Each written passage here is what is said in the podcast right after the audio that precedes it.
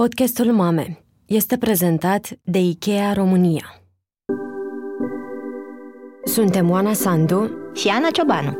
Iar tu asculți Mame, un podcast despre cum ne creștem copiii când muncim și cum muncim când creștem copii. Mama, mami, mami, tati, mame. Ce e o mama? Mama copilul este mama. Mami, mami, mami, mami, mami, mami, Nu vreau să fiu mămica aia care face față, vreau să fiu mămica aia care face ce vrea, știi? Orice ar fi asta. Hei mame, viitoare mame, tați sau adulți care nu-și doresc copii, știm că sunteți acolo și că ne ascultați. V-am pregătit un episod special de 8 martie și nu o să fie cu raze de soare aduse în dar și nici cu steluțe prinse în păr, ci cu o doză de realism de la Oana Matache, o mamă tânără care are maturitatea de a spune că fiecare dintre rolurile pe care le joacă îi cere totul. Așa că alege acum, la 28 de ani, să se concentreze mai degrabă pe creșterea fiicei ei de un an, Jessie, și a celui de-al doilea bebeluș aștepta să sosească luna asta. Cariera de muzician o vede momentan doar ca pe un job. Pentru a crea are nevoie de liniște și de o separare de rolul de mamă. Are nevoie să-și vadă copilul și partenerul zilnic și și-a promis din copilărie că nu va fi mama pe care scena să o țină departe de cei dragi. Pe Oana o urmăresc peste 100.000 de oameni pe Instagram, iar unii dintre ei au ajutat-o foarte mult cu încurajări când era speriată de riscurile celei de-a doua sarcini, apărute la doar șase luni de la prima naștere. Acest interviu s-a difuzat și live pe Insta Story la Oana Cosânzeana și le mulțumim prietenilor ei că ne-au fost alături în studioul Mame pentru această premieră. Așa, checking connection. Vai cât de repede am ajuns să fim live. După cum v-am promis, suntem uh, la Mame Podcast. Zi bună! Bună! Ce mă bucur să vă văd! mă bucur să ne auzim așa. Sunteți acolo, da? Ne vedeți? Dați-ne un semn. Ce super! Iată, cred că facem o premieră pentru România cel puțin. Este primul uh, interviu de podcast cu public, care de fapt se întâmplă live Uite, vezi, și putem să contribuim la el și să ne, da, să ne adaptăm. Da, ceva interactiv. Mulțumim super. pentru asta. Bine ai venit, Oana, la Mame Podcast! Bine v-am găsit și mulțumesc că v-ați gândit să mă invitați, să mă inviți, de fapt, că suntem doar noi două aici. Mă raportam, uite, mă raportam și la voi, cei Sunt, de pe Insta. Uh, sunt foarte fericită că te-am prins în acest uh, moment super important și complicat pentru tine, în care, iată, fetița ta Jessie se transformă din uh, bebeluș în toddler și am plinit deja un an și un pic. Iar eu mă transform din mama unui copil în mama a doi copii. Așa și... că și mai ai câteva săptămâni, nu? Păi uh, pe 22 martie Iuhu! Avem o programare, avem o treabă mică de făcut, iar eu plec uh, în concediu trei zile, așa mă gândesc. Că o să fiu în concediu trei zile la spital, fără copii, pentru că la spital știi că sunt toate asistentele care te ajută și o să fie relaxant, sper. Așa mi-am uh, programat. O să mă relaxez. Cum sunt uh, săptămânile astea pentru tine, așa, cu ultimele pregătiri înainte de adaptarea la a fi mamă de doi? Păi... Uh... Un concept străin până acum. nu știu dacă e atât de intens cum sună. M-am și pierdut, dacă înțelegi. E o stare așa de plutire. Încă nu sunt conștientă foarte mult. Mi-am, mi-am ieșit un pic din mine, ca să zic așa. Probabil era prea greu de digerat toată situația. Uh, dar este bine pentru că nu mă simt stresată, cel puțin emoțional sunt ok Fizic nu mă mai simt atât de fabulos pe cât mă simțeam acum două sau trei săptămâni din cauza că fiind niște kilograme acumulate în burtică și o mai am și pe Jessie care mă cam călărește toată ziua, știi, și trebuie să o țin și pe ea în brațe. Uh, am făcut o hernie de disc și Ouch. da, și merg ca o băbuță toată ziua și e cam nasol că doare, adică nu prea, e o durere care nu prea răspunde la nimic, la niciun painkiller și e așa... am nevoie de ajutor să o scoată cineva pe Jessie afară, știi, e ca la, ca la bătrânețe. Dar uh, sper să o rezolv după naștere. Cum a fost pentru, pentru tine și pentru Răzvan, partenerul tău, această veste că o să aveți niște copii de vârste foarte apropiate? O să-ți povestesc cum am aflat că o să mai avem un bebe. Um, ca orice femeie după prima naștere, ai parte de niște schimbări hormonale. Și când trebuie să-ți vină perioada, se întâmplă să mai întârzie sau să nu-ți vină de... Adică e o chestie de noroc. Și noi glumeam că la mine a întârziat și hi, hi, hi ha, ha, ia uite uh, cum ar fi să mai avem un copil și râdeam foarte mult, că nu ne gândeam că e ceva ce poate să se întâmple atât de repede. Și niște prietene mi-au spus, dar ce-ar fi să faci un test ca să elimini și această variantă? Și am spus ok. Și am făcut testul și a fost așa, ca un pumn peste față. Știi că la test trebuie să aștepți în general două, trei minuțele. Nu, a fost... Instant. Instant. Bam, gen, fix ca un pumn. Certitudine. Și uh, da, da. Uh, și m-am așezat pe canapea și am început să plâng și să jur. Și uh, Răzvan uh, era foarte fericit deja începuse să-și sune, adică era evident ce s-a întâmplat când m-am pus pe canapea și am început să plâng. Uh, a început deja să-și sune prietenii, să se dea mare, că mamă, ce am făcut eu, că uitați că o să mai avem un uh, copil. Și uh, da, asta a fost părerea lui. El s-a bucurat foarte mult, avea ochii luminoși și umezi și era nu știu, chiar mi-a dat foarte multă speranță reacția lui. Celelalte reacții n-au fost deloc ok. La mine a fost normal să fiu speriată că, na, și tu ai trecut prin același lucru și știi cum e. Simțeam că abia îmi revenisem și la forma de dinainte și profesional exact. începeam să reiau lucrurile și apoi mi-am stai, op, am un cronometru și o luăm de la capăt. Da, eu, eu aveam șase luni de la cezariană când am aflat că sunt din nou însărcinată și de-abia începusem să a, să merg, să, să alerg fără să mă doară operația, știi? Adică atât de m- aproape am fost. Și a fost sentimentul ăla că, a, în sfârșit, înfloresc și eu ca femeie din nou, îmi programasem o intervenție chirurgicală pentru că după atâta alăptat și pompat s-au întâmplat niște chestii foarte ciudate cu corpul meu pe care vreau să le rezolv și eram super fericită că, wow, o să arăt bine și a fost chestia asta. Nu, încă o dată. încă o dată, n-ai scăpat. Iau acum de la capăt, dar uh, în trei luni m-am așezat, mi-am dat seama că e ok, toată lumea s-a liniștit și uh, acum dai seama că suntem, ne considerăm foarte norocoși și suntem foarte norocoși că am putut fizic să duc chestia asta până la capăt, pentru că în general ți se recomandă să nu păs, da. Și mai rău, ți se recomandă întreruperea sarcinii, pentru că nu e ok medical. Dar, slavă Domnului, am fost ok. și, și suntem. Când spui că celelalte reacții n-au fost ok, uh, te gândești la părinții voștri sau cine s-a speriat foarte tare de această veste? Mama a avut cea mai ciudată reacție pe care m-am chinuit să o înțeleg. Nu sunt fericită cu reacția ei nici acum, dar încerc să o înțeleg. A fost foarte speriată și uh, expunea doar părțile negative, obsesiv.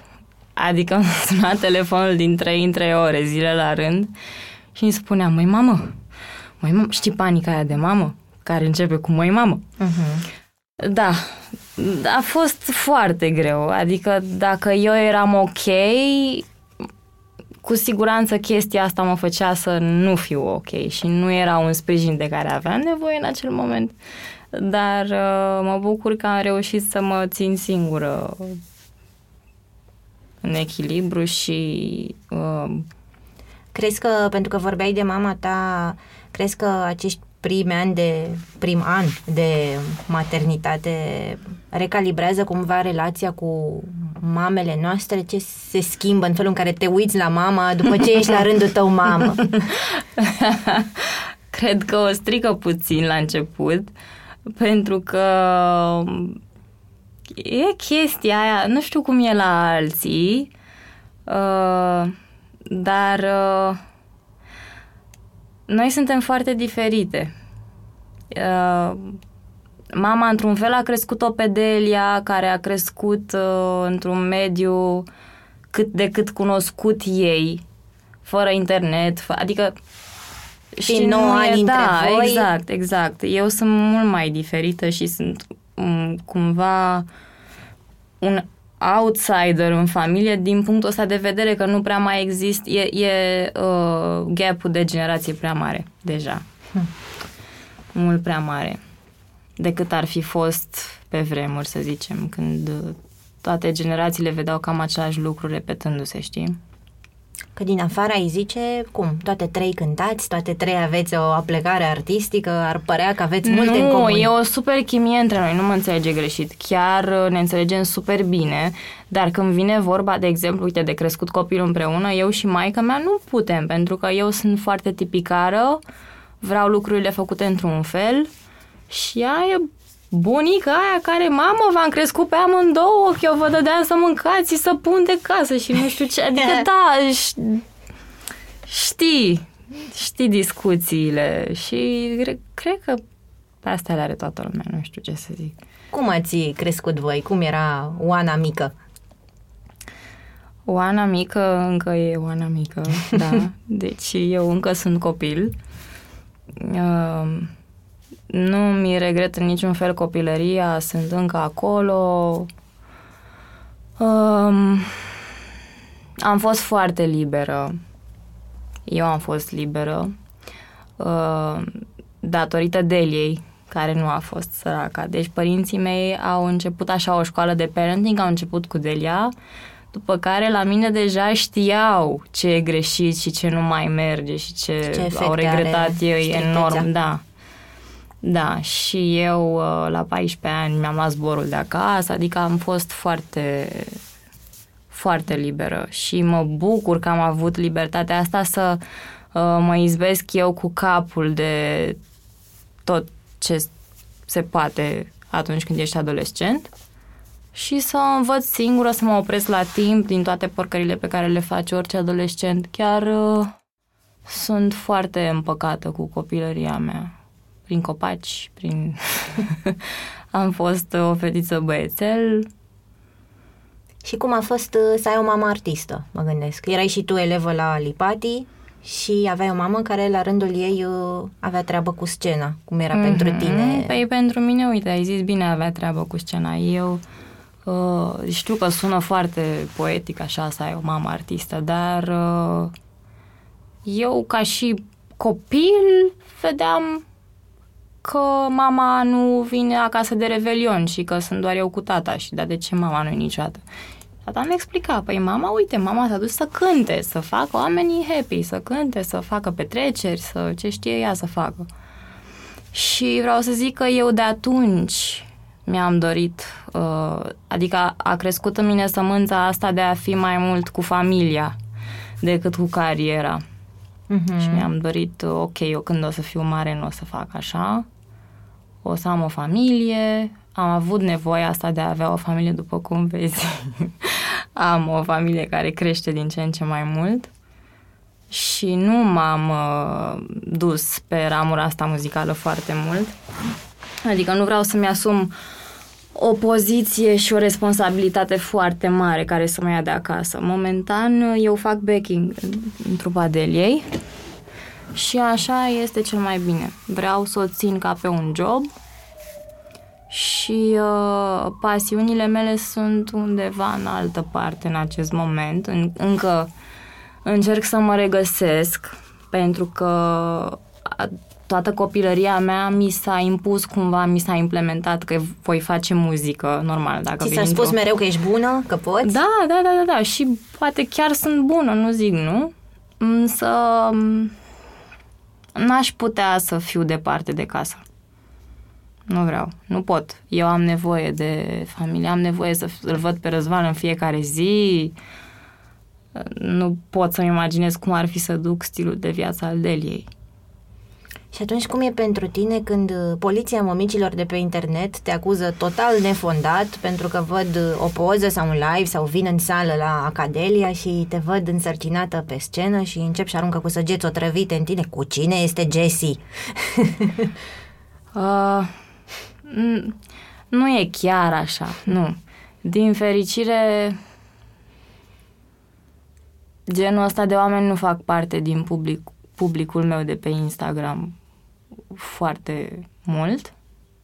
Mai sunt câțiva pe acolo, dar când uh, nu sunt multe voci de genul, parcă nu au curaj să se exprime în sensul ăsta și așa mi s-a omogenizat un public mai ok, mai ca mine. Uh, dar uh, oamenii care chiar gândesc așa și care chiar te uh, judecă pentru că, de exemplu, uite, cum am, s-a întâmplat, am plecat la munte dimineața, m-am întors seara, am plecat cu Delia și cu soțul ei Răzvan. Și uh, mi-a prins foarte bine excursia aia la munte, chiar mi-a prins extraordinar. M-am întors acasă o săptămână, am fost alt om, am adus altă energie în casă copilului meu, am putut să fiu super prezentă acolo cu ea, cu fetița. Ne-am jucat în feluri noi, am învățat mult mai multe chestii. Deci contează foarte mult atunci când ești cu copilul să fii cu tot sufletul acolo, pentru că are nevoie. Și uh, mi-a lăsat o tipă coment la poza de la munte. Așa da, că așa să tot faci copii, că plecați la munte și îi lăsați cu bunicile sau... Nu știu ce să spun despre persoana respectivă. În acel moment m-am enervat, cum cred că ar fi făcut oricine, dar acum îmi dau seama că femeia aia efectiv nu mai poate și că e un semnal SOS că ar trebui să se mai um, răcorească puțin de toată de toată atmosfera asta de familie, de casă, de curat, de același program mereu. Pentru că nu e bine nici pentru copil, nici pentru mamă, nici pentru soț, nici pentru nimeni. Deci, cred că um, vorbește presiunea din ele, din păcate.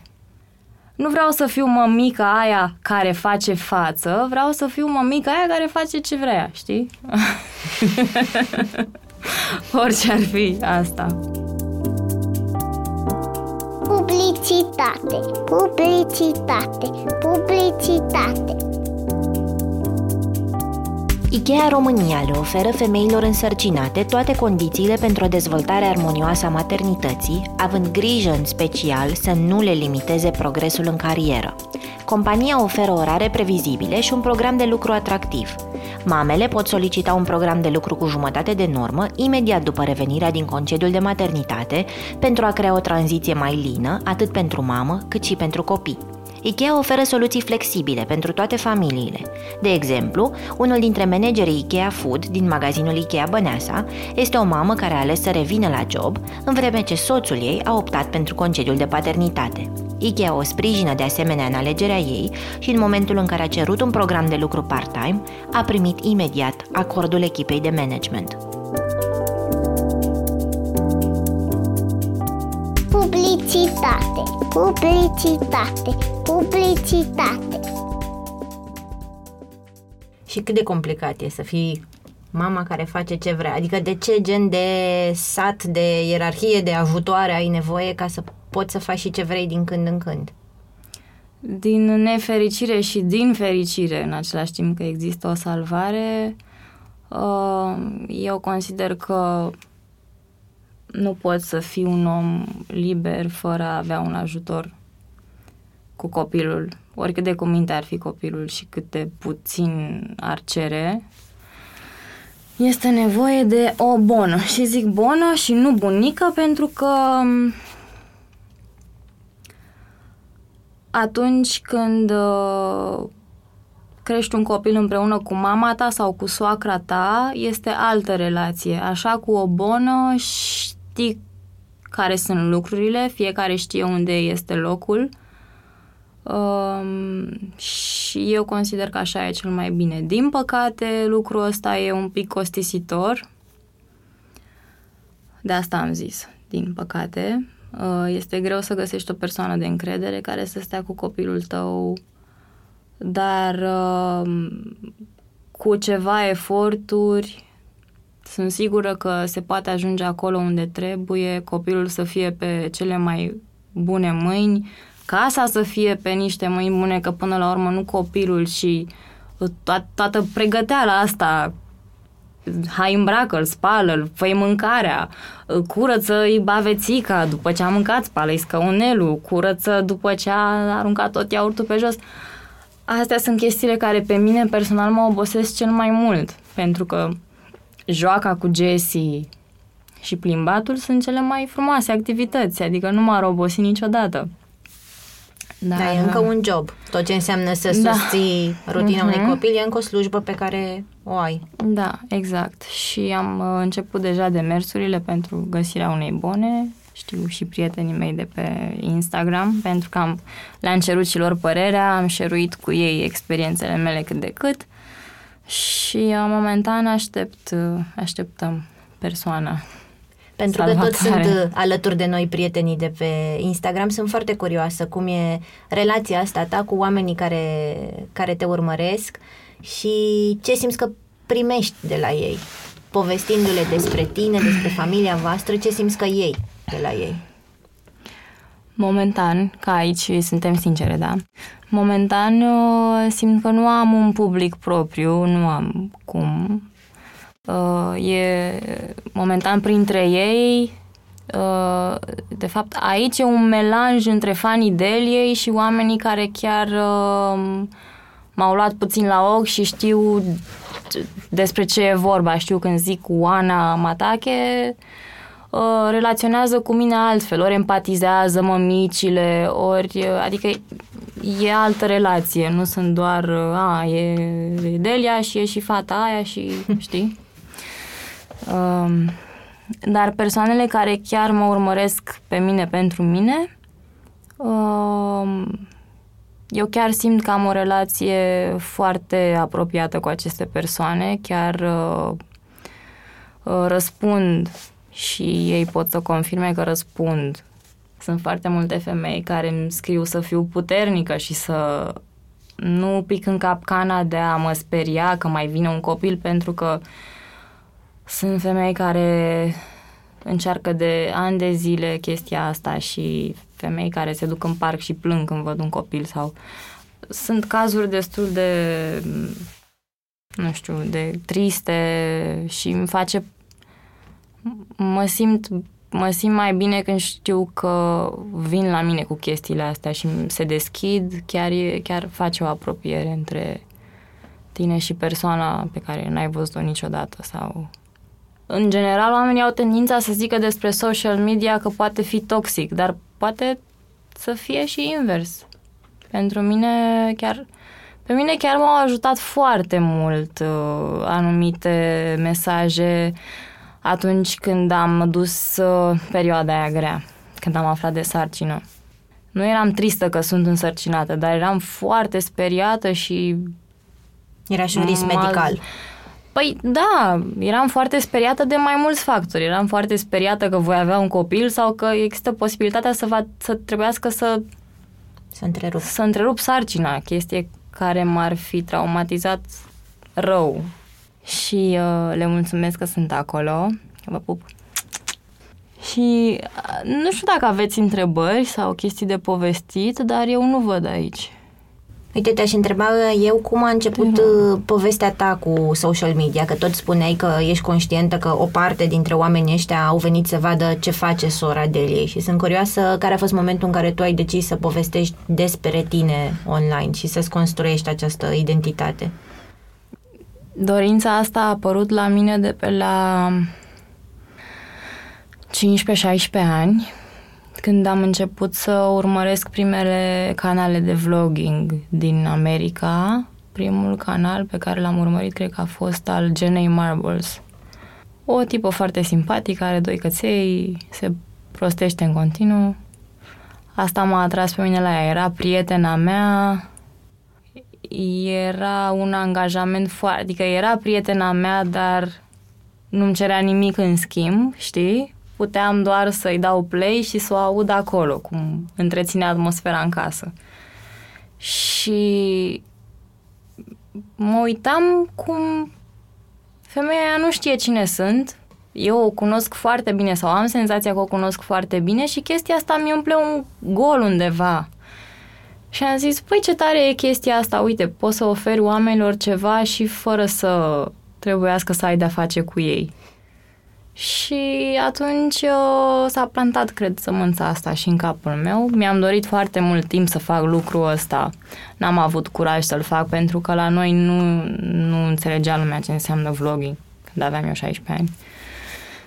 Dacă făceau câțiva, erau foarte underground. Uh, în fine, mie mi se pare că abia acum a început să ia fenomenul ăsta amploare, a început să ia amploare mult și Poți să trăiești din bine asta foarte și bine. Da, da, da, da. Um, poți să trăiești din asta foarte bine în momentul în care nu o faci ca să trăiești foarte bine. Atenție, pentru că văd oameni care încearcă să o facă să-și facă un business, să-și-l structureze foarte bine și se întreb de ce nu iese. Păi pentru că nu ești acolo. Autentic. Da. Și încerci să oferi ce vrea lumea. Dar lumea te vrea pe tine, pentru că lumea e într-o lipsă așa de identitate și vor, uite mă, fata asta are niște gânduri sau uite, așa fac și eu sau... Mm, e o chestie de empatie foarte mult, cred eu. Apoi când am văzut explozia asta, că toată lumea are vlog, cumva m-am dezumflat și am zis, păi dacă toată lumea are vlog, unde, să, unde mai am și eu loc? De ce? Nu, hai să nu-mi fac vlog, hai, hai totuși să încerc.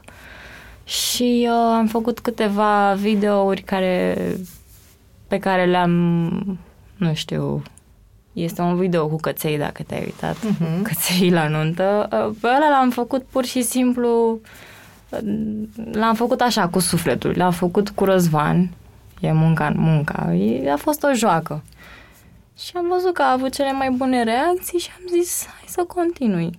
Mai unul cum mi-a căzut sutienul. Da, ăla a fost primul, da, ăla uh, atunci credeam că uh, ar fi bine să pun un titlu din ăsta interesant, știi, ca să dea lumea click, dar a fost cel mai prost video pe care l-am făcut vreodată. Dar de acum încolo chiar vreau să ofer, uh, să mă ofer pe mine cumva când se mai liniștesc un pic lucrurile, pentru că e foarte greu în acest moment să poți să fii și creativ cu copil acasă, să dai și cu aspirator, să faci și mâncare, pentru că eu fac toate chestiile astea, nu prea mă ajută nimeni. E că nu-și imaginează nimeni asta. E așa de ușor să zici, normal că faci al doilea copil, ești sora de ei. Da, tu știi câți bani am eu conform părerii publicului? Da, e, da. Și nu e neapărat o chestie de bani, cât se gândesc că pur și simplu ai totul pe tavă pentru că Delia muncește și are un statut. Delia muncește și are un statut. Eu sunt alt om și am alte lucruri și priorități și eu am preferat să am o familie și să nu muncesc atât de mult ca să fac atât de mulți bani, evident, încât să-mi permit uh, un stil de viață super uh, comod. Da, și dau cu aspirator și fac mâncare și am grijă de Jessie și încerc să mă și relaxez și sunt și fericită. Ia uite, culmea, chiar sunt fericită. Nu știu cum se întâmplă asta. E foarte important că ai spus asta. Citisem odată despre Petronela Rotar, o scriitoare care întreba la o conferință mamele din sală câte dintre voi ați avut o mamă fericită. Și aproape nimeni n-a ridicat mâna. Vai, Ceea ce mi se pare cumplit este, pentru, este, este, este. și pentru noi și pentru Dar tu copiii cum noștri. te simți când te întreabă cineva chestia asta? Tu ce părere ai? Tu ridici mâna sau nu ridici mâna? Nu prea. Nici eu. Și înțeleg de ce nu e, nu e o acuză în niciun caz, adică pot să înțeleg tot contextul p- comunist și al tranziției anilor 90, că nu prea aveai foarte multe motive să fii fericit sau era greu să ți le găsești. Dar ca mamă mă, mă rupe chestia asta, adică să mă gândesc la copiii mei mari și să zic că da, mama a fost o tristă. N-aș spune de mama niciodată că a fost o tristă, că n-a fost o tristă, dar mă gândesc la ce înseamnă La spiritul fericirea. Da, exact, exact, exact, exact, da. La nivelul ei de energie. Mi s-a părut un om, o mămică full-time. Cum e o mămică full-time? Că nu, nu debordează de energie, zic eu. N-are cum. Pentru că ea a încercat să le facă pe toate, adică să aibă și o carieră care o consuma și ea tot ținea uneori departe, dar atunci când era acolo, era cu motoarele la maxim. Da, da, da, da, da, da. Și asta vine cu un preț de oboseală sufletească, cel puțin, dacă nu și, Și fizică. fizică, cum? Păi, meseria de artist, știi ce presupune? Să, vorba aia, ziua vesel sau zi, noaptea vesel, ziua trist, scuze. Da. Da, și nu... Era...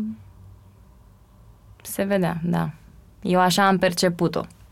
Nu știu, poate am perceput eu prost ca și copil, dar uh, totuși ar fi trist să aflu că Jessie m-ar percepe ca pe o mămică tristă. Dar, uh, adică discuția era într-o notă veselă. Acum am dus-o într-o notă din asta de, de uh, angoasă, nu știu.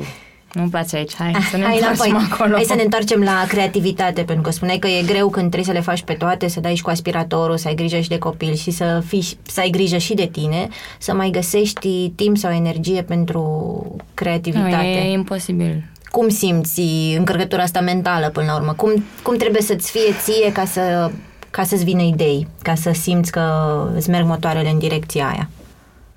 Creativitatea e o energie pură, da? Și atunci când uh, ești cu mintea în niște părți, adică cu energia distribuită. Uite, de exemplu, când dai cu aspiratorul, nu dai doar cu aspiratorul, pentru că ai un copil de un an jumate care se plimbă pe lângă tine.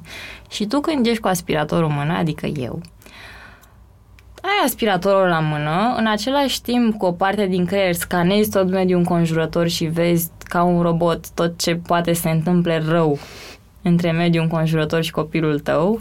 Imaginează-ți o mămică care cu o mână dă cu aspiratorul, cu cealaltă mână țin, ține copilul de mânuță, să nu facă nu știu ce prostie, să nu bage în ceva în priză, să... Uh, Cum alege o coloană sonoră pentru următorul vlog în gând, în timp ce faci toate lucrurile nu, astea? Nu, nu, nu, nu, nu.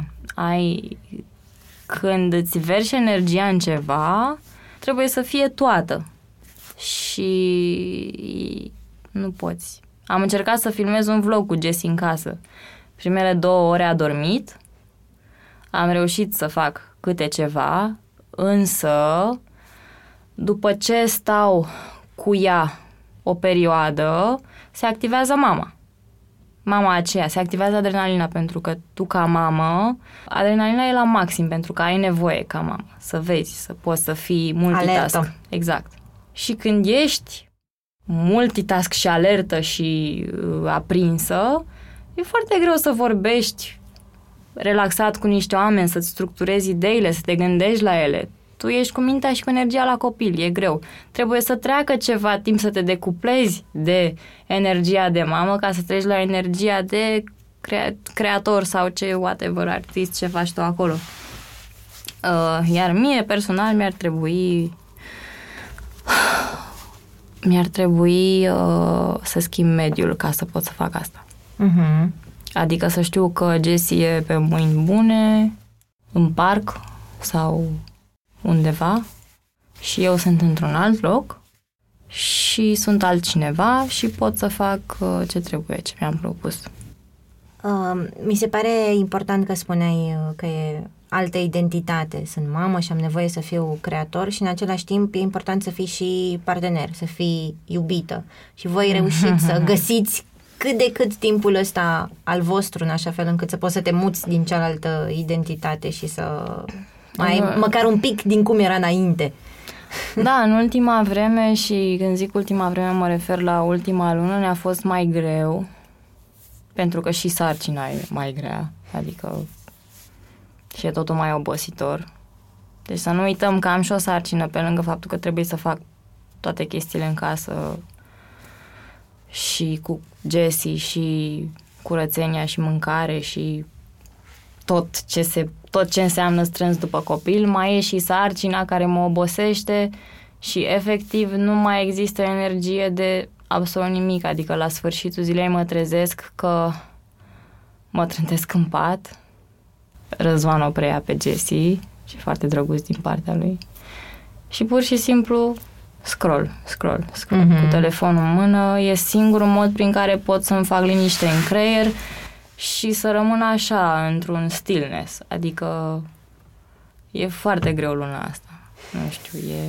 Dar cu siguranță, și de asta am ales, m-am pus bine pe căutat bonă pentru că nu vreau să devină un obicei. Nu-mi place. Uh, vreau să avem timp să mergem, să plecăm două zile la munte, de exemplu, să fim doar noi doi. Nu sunt genul de mămică care îmi voi planifica vacanțe multe cu copii pentru că am nevoie să mai fiu și cu Răzvan. Și nu există nu, exi- nu, nu știu, mie mi-e foarte greu să fiu și iubită și mamă în același timp. Nu, sunt două energii trebuie să fii 100% și acolo și acolo și n-ai cum, că ești un singur om, știi? Din tot ce mi-ai spus până, până acum, în fiecare dintre, acești, dintre aceste identități simți să pui 100%. Că e vorba de creație, că e vorba de a fi mamă sau de a fi iubită. Asta mi-ai spus de fiecare dată, că trebuie să fii cu totul ca să păi simți se că simte, ești. da, am încercat și altfel și nu, se simte, se simte.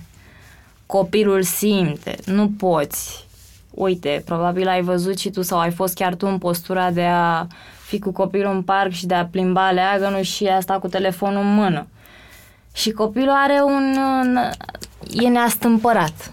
Că hello, sunt aici, tu de ce nu ești? Adică ori te joci cu mine, ori nu.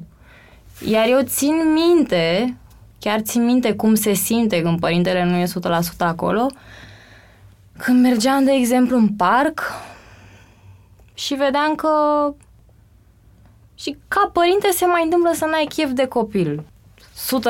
100%. Nu poți să spui că nu e așa. N-ai iubim, chef de dar copil, se poate frate. Ești, da, ești cu el în parc, ți-a dat o floare, n-ai chef de floare aia, ai altceva în cap.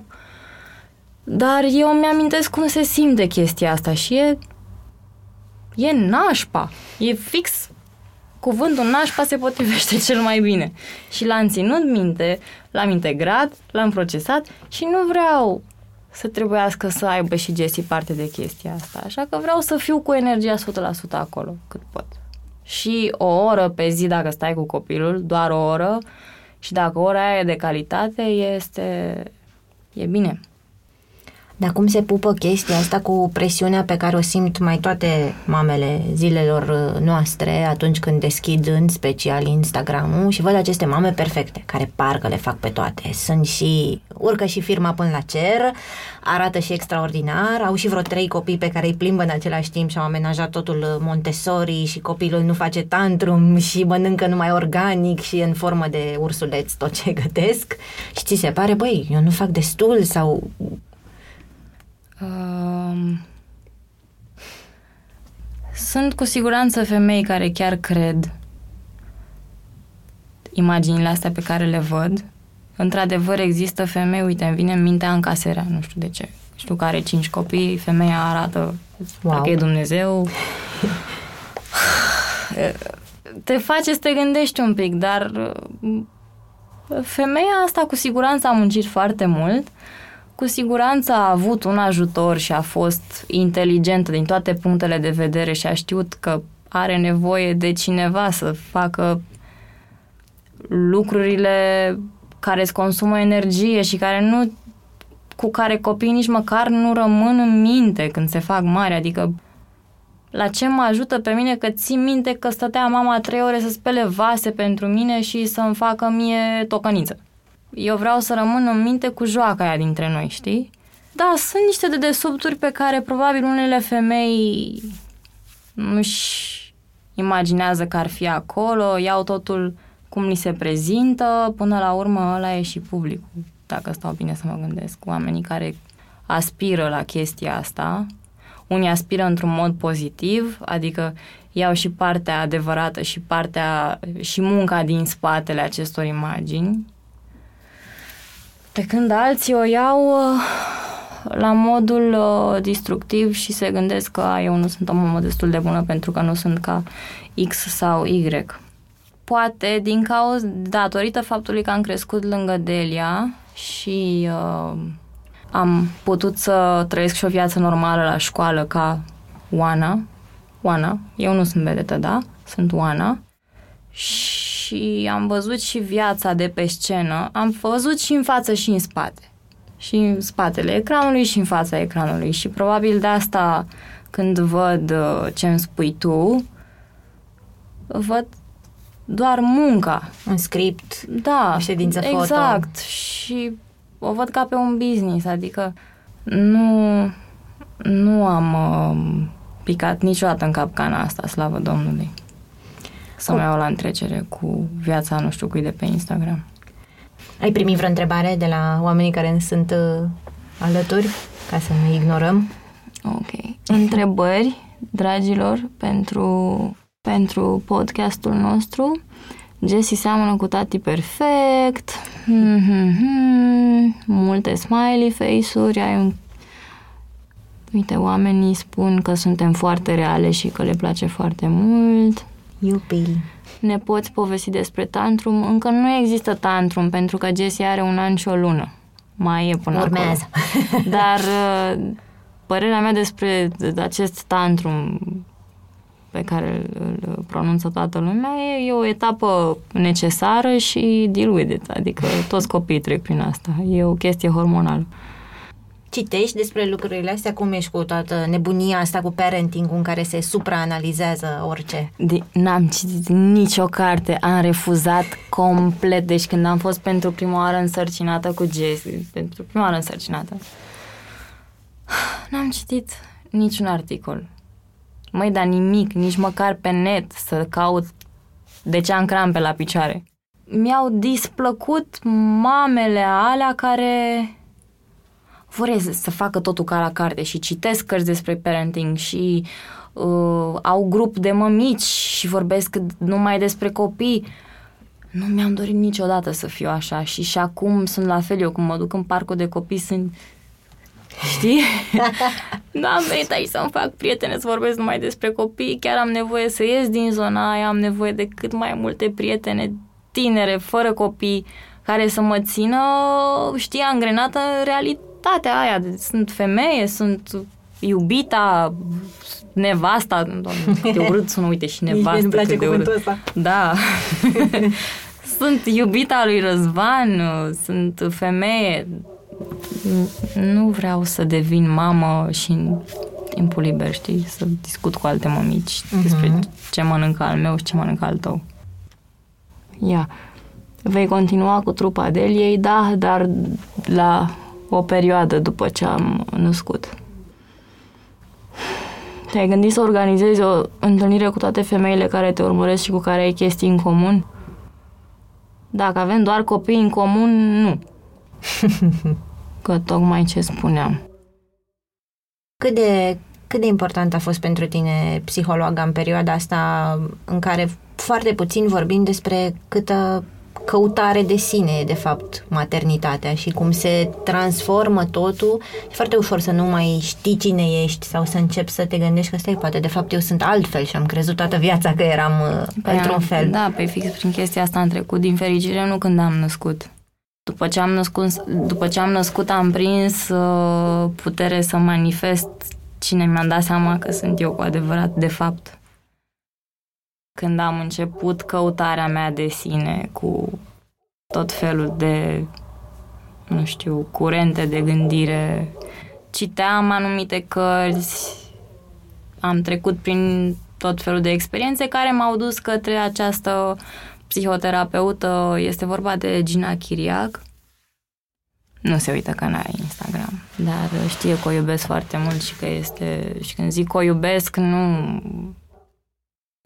Um, am început lucrul intens cu ea și când zic intens, Mă refer la ședințe o dată pe săptămână de autocunoaștere, de cum să îți trăiești viața. Gen, n-am avut o problemă, Mhm. o suferință sau o E chestie. foarte important să spunem că nu înseamnă că ai da, o problemă m-a dacă mergi la atras psiholog. foarte mult, by the Explorare. way, m-a atras foarte mult ramura asta, m-a atras foarte mult psihologia. Uh, am vrut să știu cu ardoare ce, se, ce e în capul fiecărui om și care e mecanismul fiecarei acțiuni pe care o luăm și ce ne face să avem anumite reacții. Um, am studiat chestia asta în școala ei, că dânsa are o, un uh, centru de formare. Adică tu, ca psihoterapeut cu acte, trebuie să faci facultatea și apoi să faci școala dânsei ca să poți să-ți deschizi un cabinet, știi? Și am făcut acea școală, un an sau doi. Timp în care făceam și terapie săptămânal și tot ce pot să zic este că m-a frecat bine, bine, bine, bine, bine și uh, m-a scuturat de tot ce nu eram eu. Și apoi mi-a fost foarte ușor când uh, am făcut-o pe Jessie să manifest ce am reușit să fac cu ea. Pentru că, nu știu dacă tu ai simțit asta, dar din momentul în care ai copilul în brațe și ești mamă pentru prima oară, capeți un curaj și devii mult mai luptătoare și leoaică și nu îți mai stă nimic în calea asta, am simțit eu și nu, de atunci nu mi-a mai fost frică. Hmm. Uh-huh. Asta e tare frumos. Da. Odată cu maternitatea îmblânzești fricile Da, scoți biciul. Exact. Dar nu, la, nu în sensul acela agresiv și rău. cel interior. Da, da, da, da. Mulțumesc tare mult, Oana, că ai fost alături de noi. Ținem Mulțumesc pumnii și să eu. fie totul super și te urmărim în continuare cu drag. Mulțumesc, vă rog să faceți asta. Podcastul Mame este produs de Dor. Ideea a fost a lui Cristian Lupșa. Gazdele sunt Oana Sandu, și Ana Ciobanu. Tema muzicală este un musical postcard de Răzvan Gabăr. Editor de sunet Horia Baldea și identitate vizuală Loreta Isac. Podcastul Mame este ascultat de comunitatea Zen Mami, iar pe 17 martie sunteți invitate și invitați la un nou Iarmarok Zen organizat de The Village, Your Family Hub, la Nod Makerspace, între orele 10 și 18, de data aceasta cu focus pe oferte alternative de educație. Ne vedem așadar la Iarmarok Edu.